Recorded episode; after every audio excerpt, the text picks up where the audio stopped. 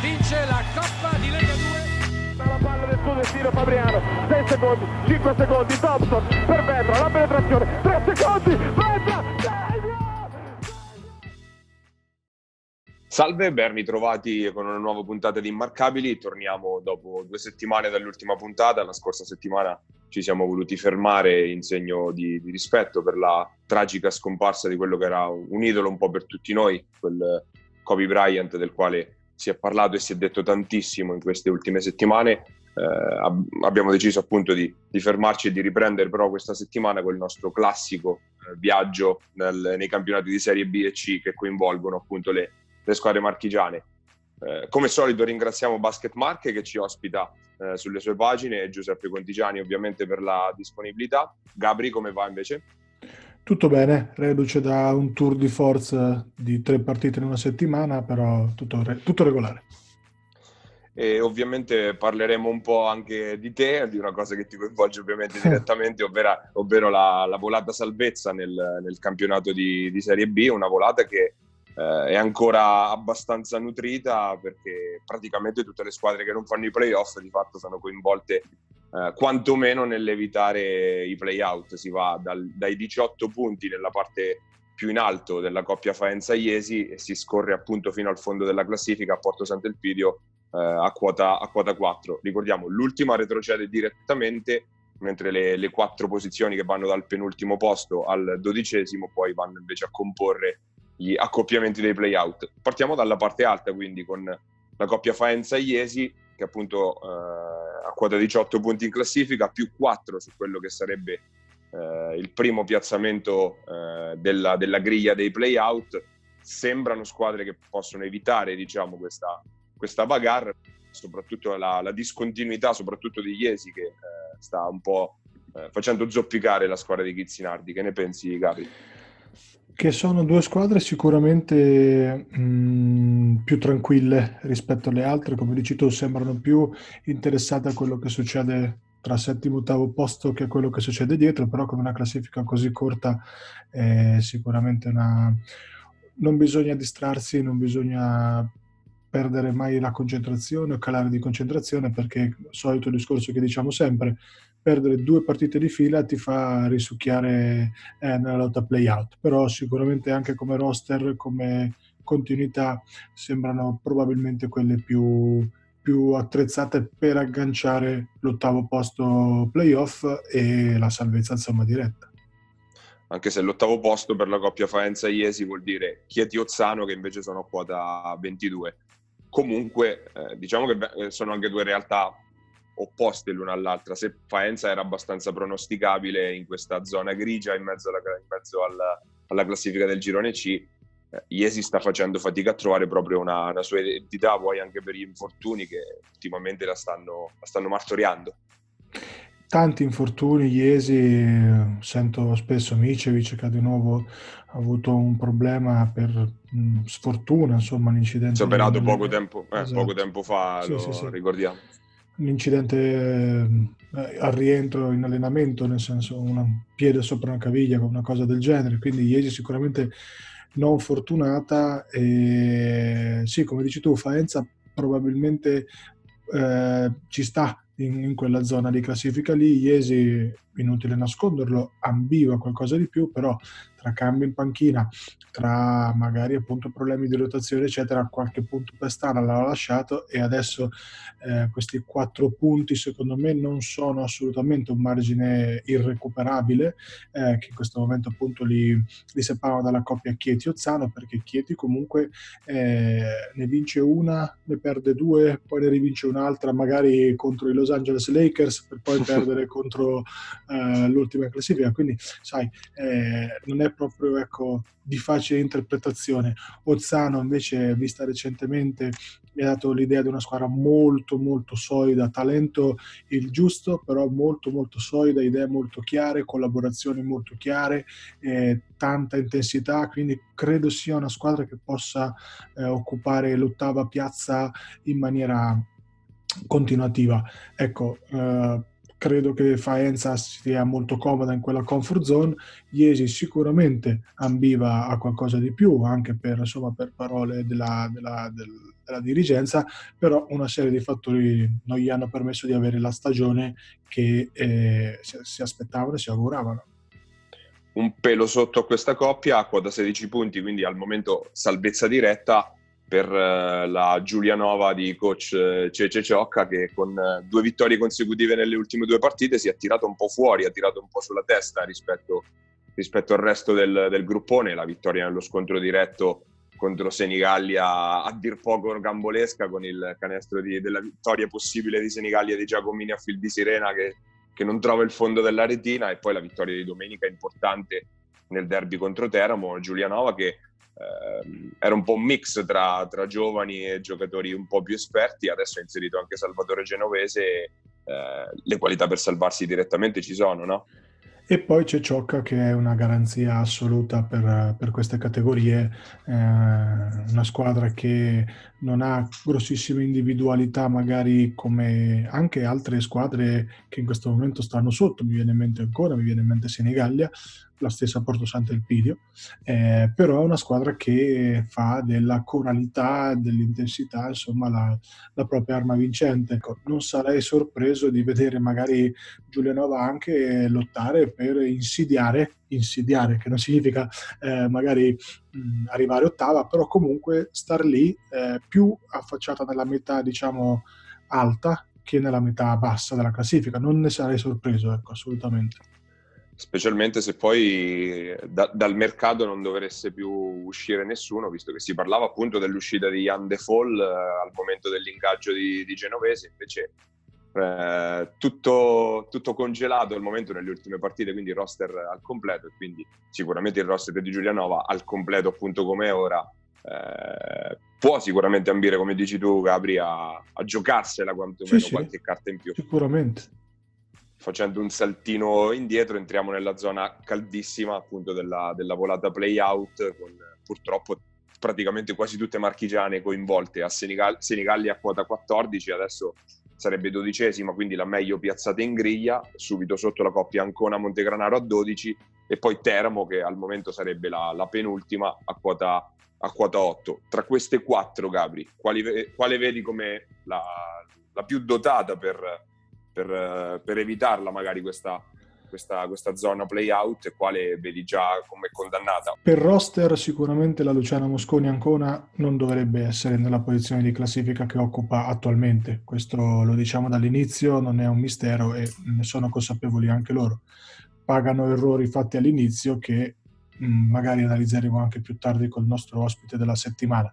Esatto, eh, no, no, spoiler. No spoiler, esatto. esatto. Eh, Senigallia secondo me ha un roster più buono di quello dello scorso anno che gli ha permesso comunque di lottare fino alla fine ehm, per posizioni più nobili, eh, però quest'anno a parte il livello ovviamente molto più alto del girone, ma sembra che manchi qualche certezza, qualche riferimento, qualche sicurezza nel, nel, nel, nel, appunto, nelle gerarchie forse della, della, stessa Senigallia. È una squadra che vive molto di folate, l'ho vista eh, proprio ieri contro la Sutor, che va molto sulle individualità, eh, però è una squadra che comunque ha, ha un settore lunghi secondo me di tutto rispetto per, per la categoria con Pierantoni Pozzetti e Cicconi Massi che per me è un buon cambio da Serie B, eh, Gorini che ha un'individualità eccellente e comunque un comparto guardia di Paparella, Giacomini, ehm, Caroli che comunque sono tutti giocatori che presi individualmente, no? Eh, secondo me potrebbero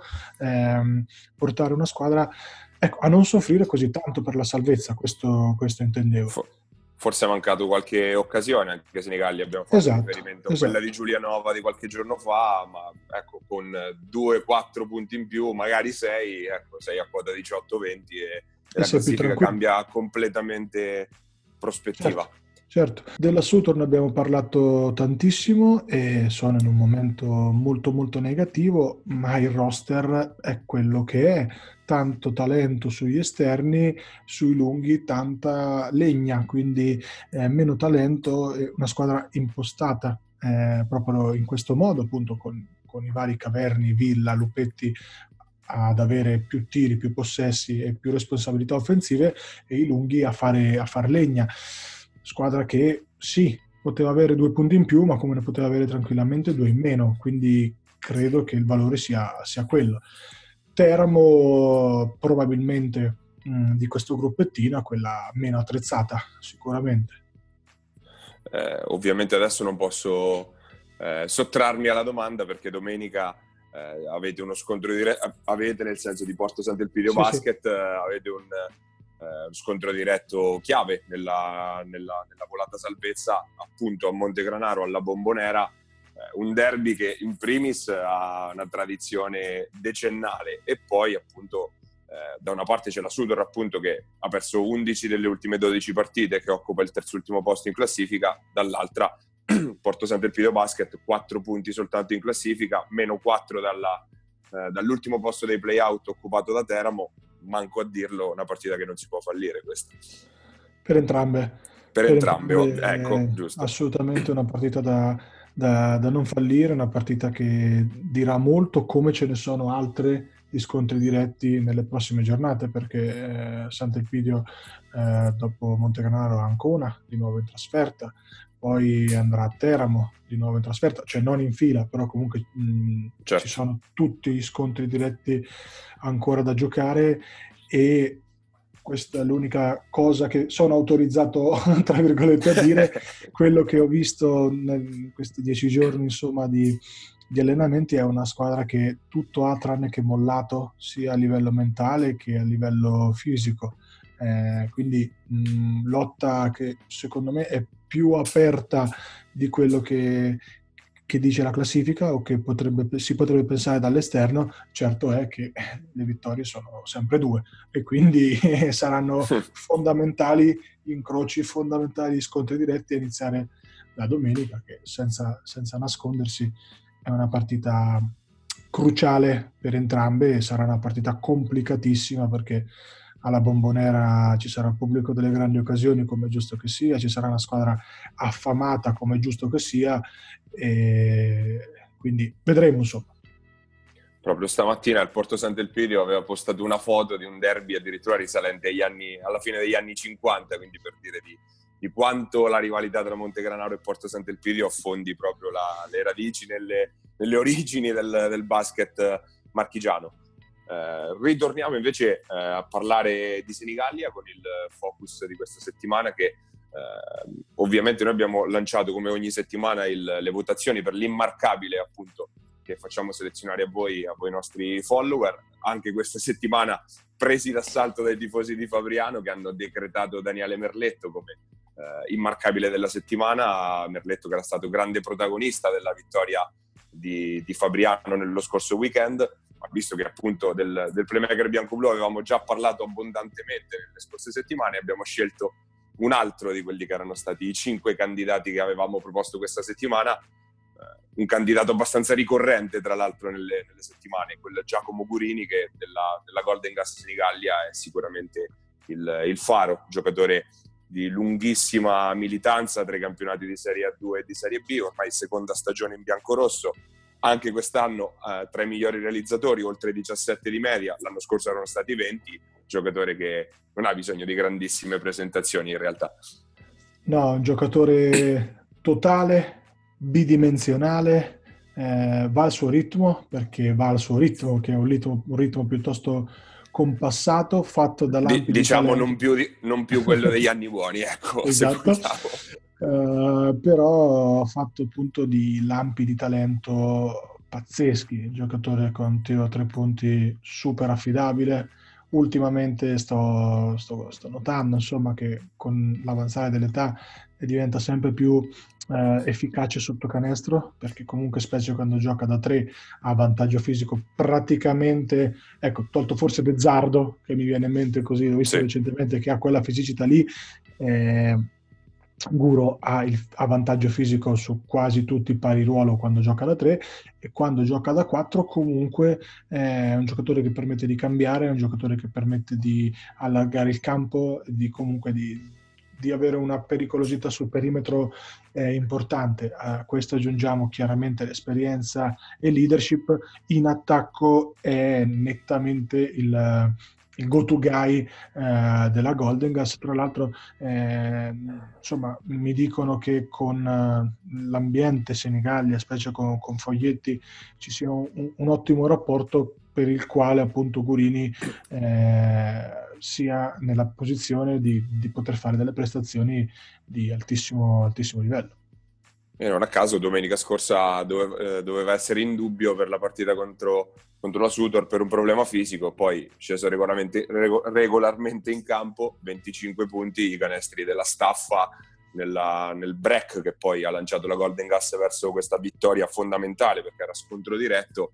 Una volta di più si è confermato eh, leader di questa, di questa Golden Gas, ricordiamo anche che era la, appunto la, la, sua seconda stagione consecutiva in bianco-rosso, ma era anche la squadra con la quale aveva esordito a livello senior, ormai se vado a memoria dovrebbe essere stato intorno al 2004-2005, quindi un po' un cerchio che si chiude quello, per, quello di Giacomo Gurini.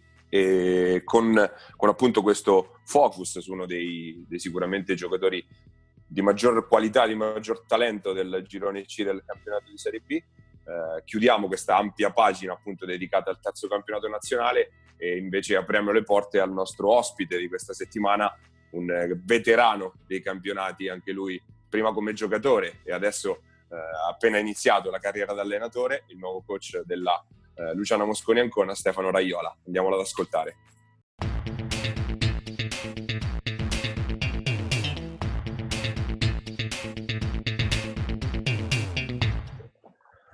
Il nostro ospite oggi a Immarcabili, eh, il coach della Luciana Mosconi Ancona, Stefano Raiola, eh, una personalità che non ha bisogno di, per, di, presentazioni per il nostro basket. Grazie coach di essere nostro ospite.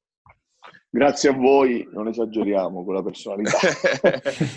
Beh, sì, sicuramente prima come giocatore un'istituzione tra, tra, la Serie 2 e la Serie B ne hai, ne hai fatti un bel po' nel corso, nel corso degli anni, da qualche anno appunto eh, ha intrapreso la carriera da allenatore, al primo colpo l'anno scorso a Pescara subito campionato vinto, ma magari su quello torno più tardi. Eh, in questa stagione invece l'ingresso in corsa appunto al, sulla panchina di Ancona, eh, un'Ancona che era partita con una vittoria nelle prime otto, dal tuo arrivo Stefano 5 vittorie e 7 sconfitte, una marcia quasi da playoff verrebbe da dire, sei soddisfatto? Ti aspettavi qualcosa di più? Come le inquadri questo, questa tua parentesi zombanconetana? No, allora, guarda, eh, sono soddisfatto eh, anche perché devo dire che siamo comunque, sono stato senza, io quando sono arrivato dopo una settimana si è fatto male Quaglia e in, questo, in queste ultime partite sta dimostrando tutto il suo valore, quindi è logico che se penso di, tornando all'indietro eh, di vivere il mese di dicembre con Quaglia, magari una vittoria in più potevo averla. Sicuramente tra la partita in casa di Giulianova e la sconfitta di Civitanova, dove veramente abbiamo eh, merito a dir poco rocambolesca, diciamo. Partita, però obiettivamente l'abbiamo quasi regalata noi nel finale soprattutto, non, non, parlo dei meriti loro che sono rientrati in partita, eh, è logico che magari stare 6 su 12 solo due punti in più, ma che potevano essere, sarebbero stati molto importanti. Eh, però, vabbè, adesso la situazione è questa. Comunque, eh, ci stiamo un pochino tirando fuori proprio dai bassi fondi, proprio più fondi della classifica. eh, adesso abbiamo ripreso Montegranaro. Naturalmente, l'obiettivo sarebbe quello di evitare i playout. Eh, riparto un po' dalla scorsa estate, come, come ho accennato poco fa penso tu sia stato uno dei pochissimi, o forse l'unico caso di un, di un, allenatore che vince il campionato e resta a piedi poi d'estate. Eh, com, com'è, com'è, stata la tua estate in seguito anche alla fine del, del, rapporto con Pescara, che poi era la squadra della tua città, la squadra con cui avevi chiuso la carriera da giocatore? Immagino sia stata un po' particolare per te. Beh, una pagina molto amara, devo dire, perché anche dolorosa da ricordare perché naturalmente io sognavo di terminare la carriera vincendo il campionato da giocatore, non ci sono riuscito, ho avuto la fortuna e l'opportunità che la società mi ha dato di cominciare subito la carriera da allenatore in prima squadra senza che io avessi mai allenato anche settore giovanili, anche se avevo comunque conseguito tutte le tessere che servivano per poi allenare in Serie B. Eh, devo dire sono stati due anni bellissimi, l'ultimo una cavalcata finale fantastica, naturalmente dopo a metà luglio la doccia fredda perché sinceramente se non dopo i primi dieci giorni di luglio nessuno si aspettava un epilogo del genere, perché comunque la società aveva eh, diciamo, effettuato tutti gli adempimenti obbligatori, pagamento di fiduzione, pagamento di dipendenza con giocatori, tasse e compagnie di iscrizione, quindi non ci aspettavamo che almeno comunque io ma anche tanti altri non sapevamo che in seguito a questo controllo Comtech ci sarebbe potuta essere l'esclusione che invece c'è stata. Naturalmente come ho detto prima è stata una pagina molto molto amara eh, eh, di, tutta, di, tutta, la mia carriera da, da allenatore sicuro, brevissima. Naturalmente sai vincere il campionato nella tua città e certo. dopo 30 e passa anni, perché comunque Pescara è una piazza che nella Pagazzi è sempre stata, però tantissimi anni fa c'è stata la Serie A, sì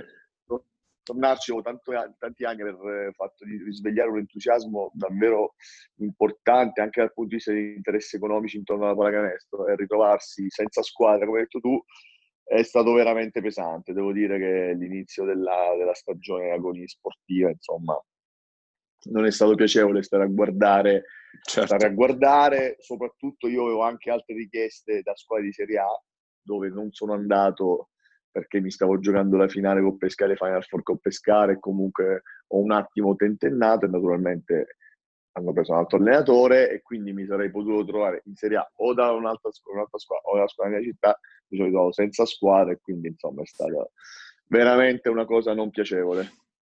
Imma- possiamo solo immaginarlo. Eh, esatto. eh, ovvia- ovviamente... Un eufemismo, non piacevole. Esatto, esatto esattamente. Eh, come detto, la, la, tua carriera da allenatore è iniziata appunto da poco, l'hai iniziata quel, nella squadra in cui hai chiuso la, la carriera da giocatore. Eh, com'è stato eh, cambiare un po' il rapporto con, con, con, molti dei giocatori che prima erano tuoi compagni e poi sono diventati tuoi giocatori? Adesso, per esempio, ne hai un altro come Tim Perry che era stato già tuo compagno e adesso ce l'hai appunto alle dipendenze. Come, come cambia un po' il rapporto con i giocatori?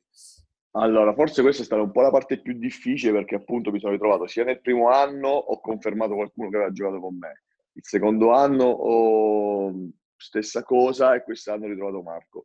Eh, ma poi in generale un po' cambiare il rapporto eh, che avevo con i giocatori perché diciamo che negli ultimi anni della mia carriera ero molto esperto e quindi ero visto un po' naturalmente con un capitano esperto, insomma, che poteva dare consigli, eccetera, però comunque mi sentivo pienamente giocatore.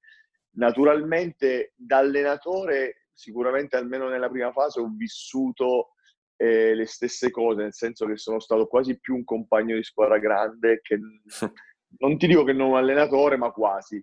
Naturalmente piano piano ho cercato di distaccarmi sempre di più, dico anche non solo con i miei vecchi compagni, anche con altri ragazzi, però eh, poi ho imparato naturalmente a essere più distaccato, naturalmente a essere...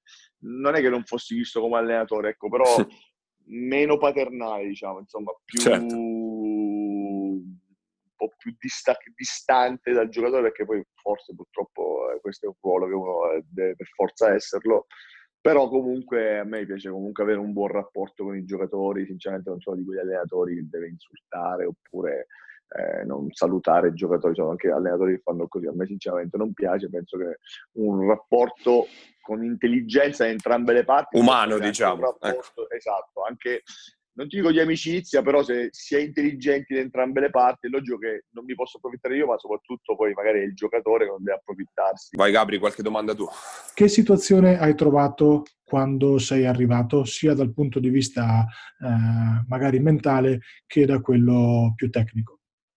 Guarda, sicuramente purtroppo la, la cosa più, un po' più lampante è, ed evidente anche dal punto di vista mentale, perché dico sempre, se una squadra si ritrova ultima in classifica dopo 7, 8, 10 partite, ma sapeva di essere partita per salvarsi, magari digerisce, metabolizza le sconfitte in maniera diversa, sa che quella poteva essere la situazione in cui si sarebbe dovuti trovare già all'inizio anno e magari si continua a combattere con una certa mentalità pensare di fare i playoff, prime 8, prime 4 e ritrovarsi veramente ultimi in classifica può essere devastante dal punto di vista mentale, sia per il singolo giocatore che per un gruppo nella sua totalità. E questo sicuramente è stato uno degli aspetti su cui ho dovuto maggiormente lavorare perché eh, la fiducia, eh, non, non, c'era grandissima fiducia proprio all'interno degli stessi, dei singoli giocatori all'interno del gruppo.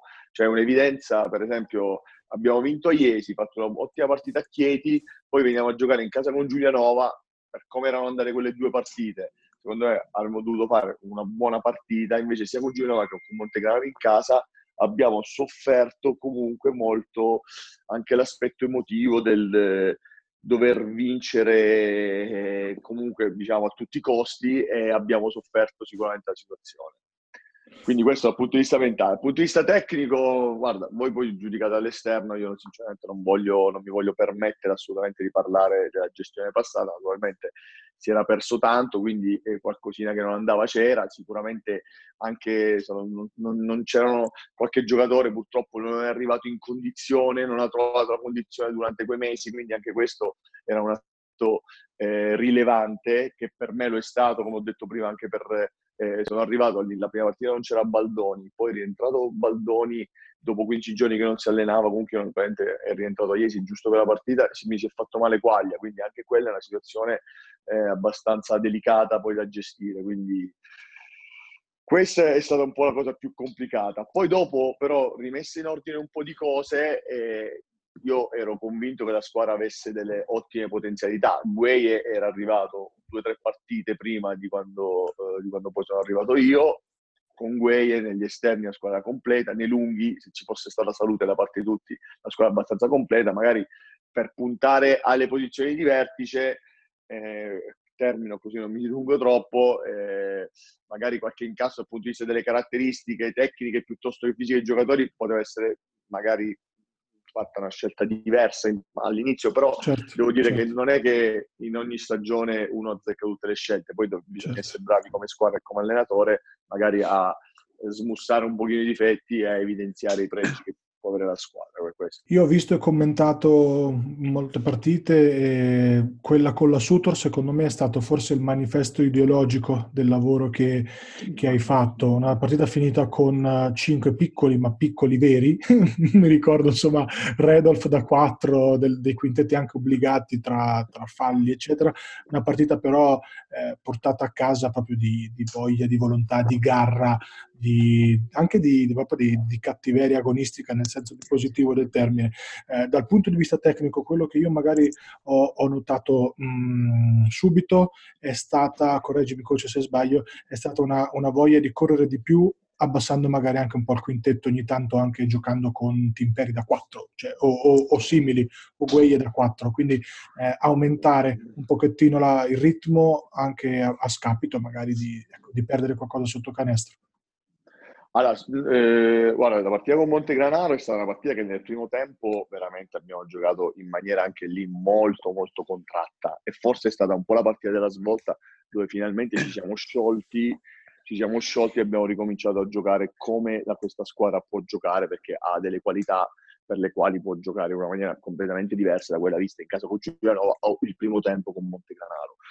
E devo dire che dopo il fatto dei quattro piccoli eh, realmente eh, quando Quaglia non c'era comunque era in fase di recupero, naturalmente eh, mi man- potevo Baldoni per Lorenzo farlo giocare sia da 4 sia da 5 che da 4 e naturalmente andavo con i quattro piccoli.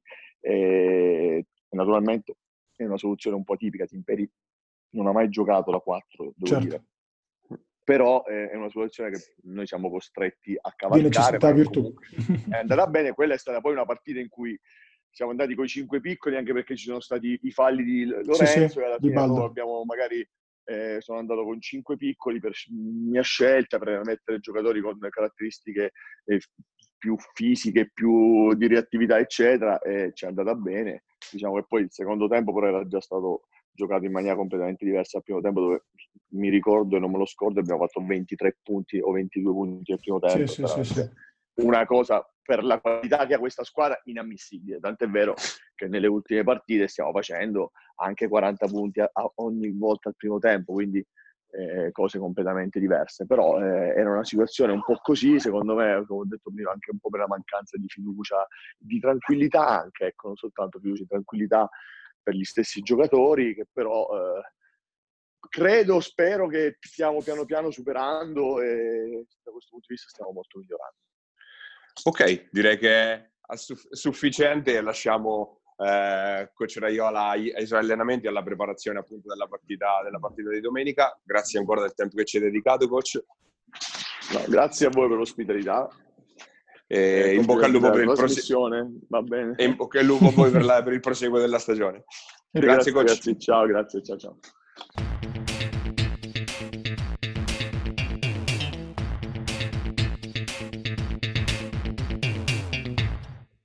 Ed era Stefano Raiola al microfono di Immarcabili. Eh, sempre un piacere ascoltare le parole di uno che è stato sicuramente uno dei grandi della, della nostra pallacanestro. Scendiamo dalla Serie B alla Serie C Gold.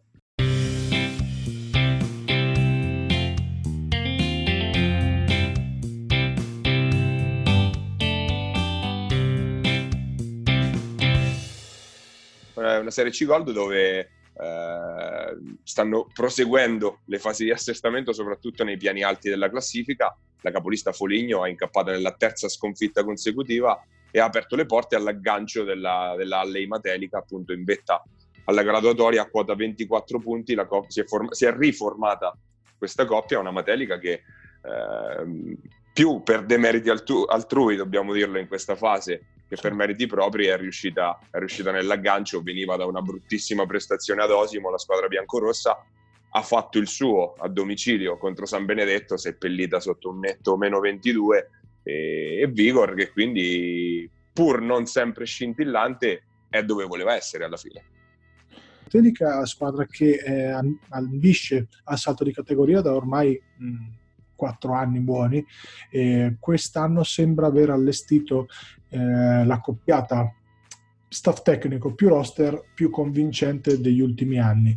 Eh, ovviamente non si può non partire dal ritorno di Lollo Cecchini. Eh, appunto Lorenzo si è portato dentro alcuni fedelissimi come la Guzzi, come alcuni ragazzi che aveva ha appunto allenato nel, nella sua precedente esperienza laziale negli anni scorsi, ha alcuni mh, confermati de, del gruppo dello scorso anno di Matelica, come Boffini, che sicuramente quest'anno ha trovato secondo me una continuità maggiore in termini eh, di, eh, di, punti, perché semplicemente gioca meno con palla in mano, l'anno scorso faceva più playmaker.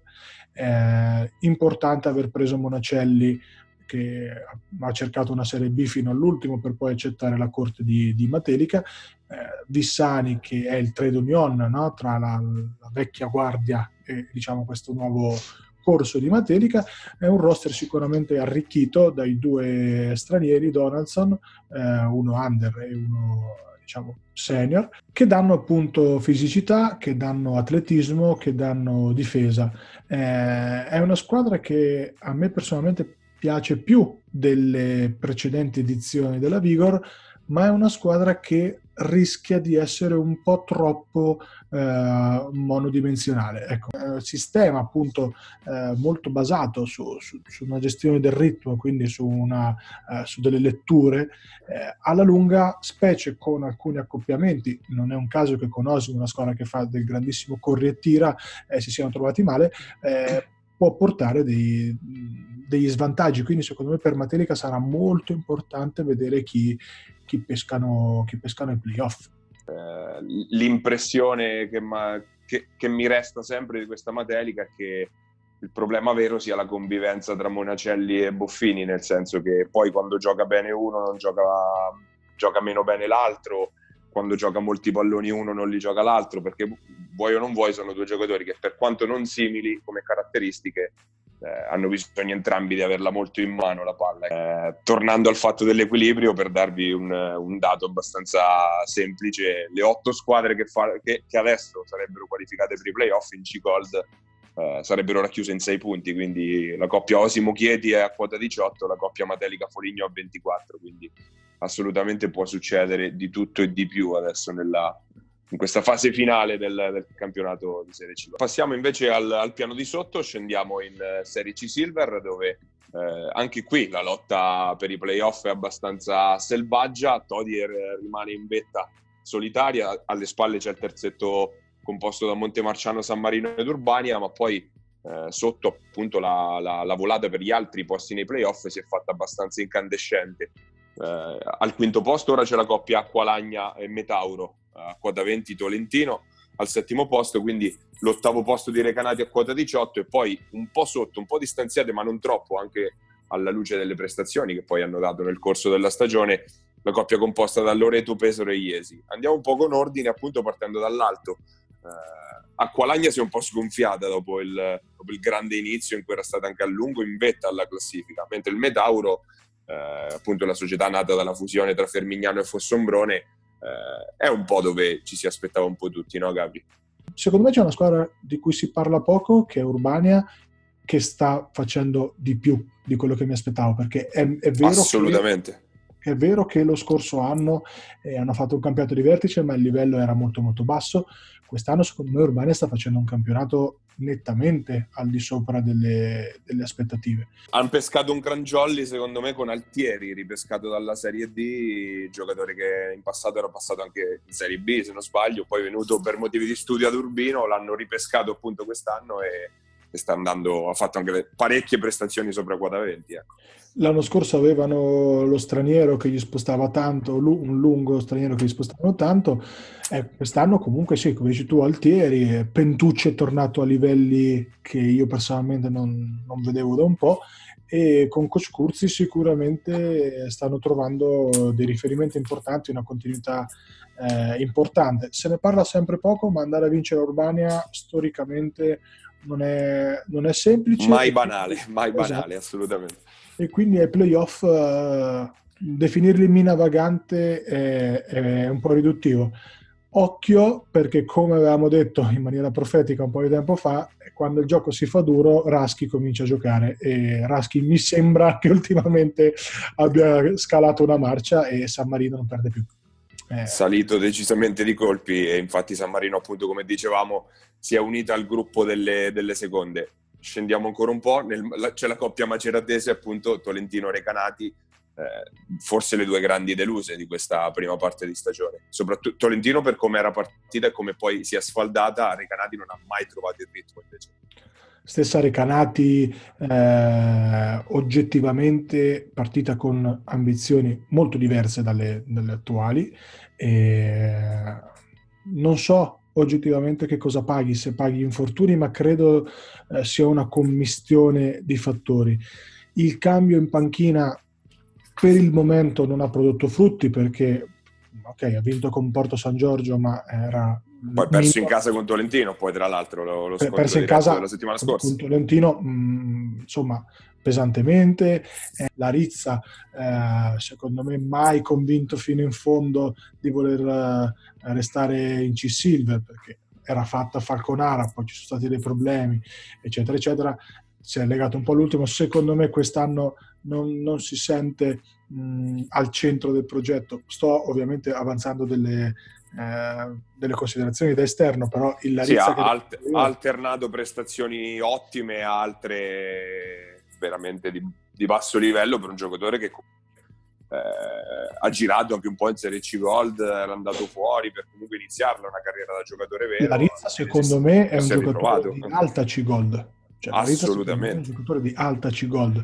Il fatto che lui quest'anno stia facendo fatica in C-Silver è perché mh, è anche un, giocatore con degli equilibri molto molto particolari. Secondo me la squadra non è stata costruita in, maniera uh, impeccabile e probabilmente non è sicuramente il cambio dell'allenatore eh, la, la risposta, probabilmente ci sono proprio dei difetti strutturali.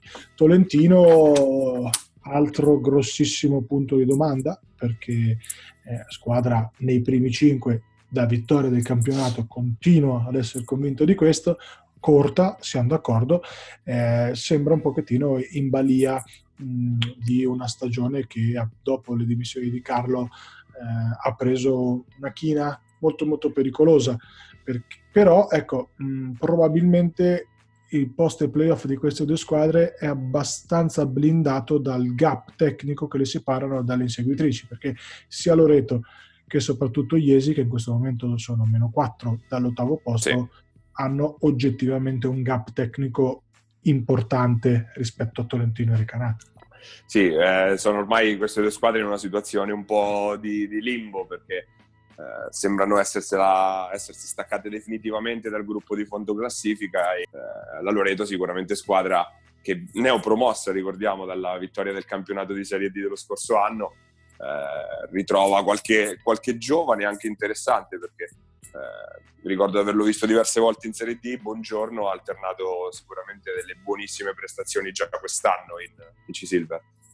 Eh, Loreto quasi a sorpresa, secondo me, ha vinto il campionato l'anno scorso perché non era eh, certo tra le strafavorite, insomma, eh, però anche Diego Terenzi metto tra questi, tra questi giovani che ho citato, che sta trovando continuità, è un giocatore che è sempre stato eh, tra le giovanili della VL e le squadre satellite appunto della, della VL in giro per, per la Serie C sta dimostrando di poter essere sicuramente d'aiuto.